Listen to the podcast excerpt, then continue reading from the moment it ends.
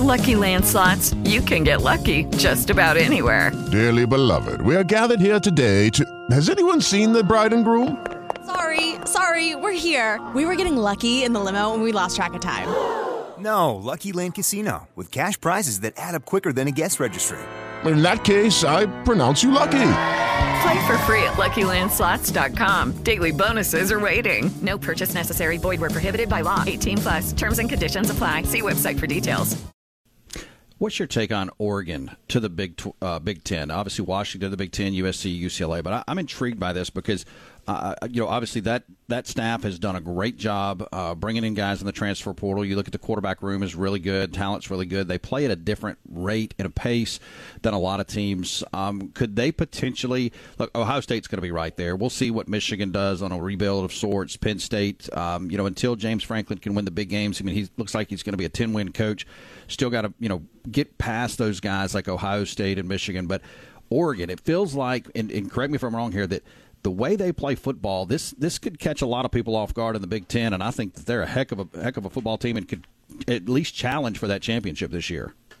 No, man, you nailed it. You absolutely nailed it. Like Oregon, what I have been sort of thinking here for the better part of this last week, since we're trying to kind of figure out what the best talking points are as we kind of move into you know spring football. It feels like to me Oregon's been a Big Ten team for the last two years since Dan Lanning's got there. They're just now yeah. getting, you know, to have that sticker on the helmet. I mean, they've had the big human beings up front.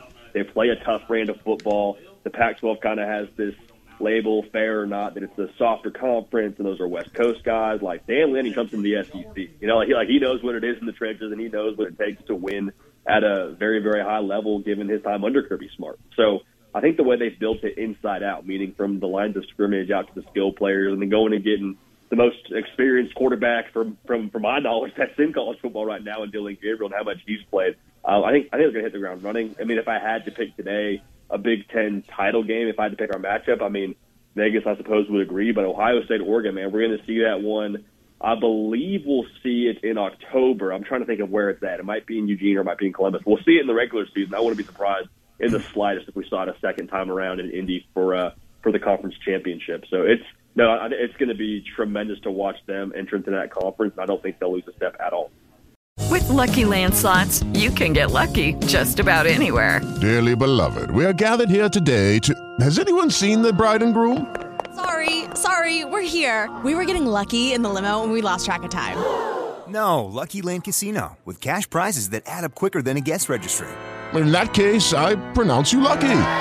Play for free at LuckyLandSlots.com. Daily bonuses are waiting. No purchase necessary. Void where prohibited by law. 18 plus. Terms and conditions apply. See website for details.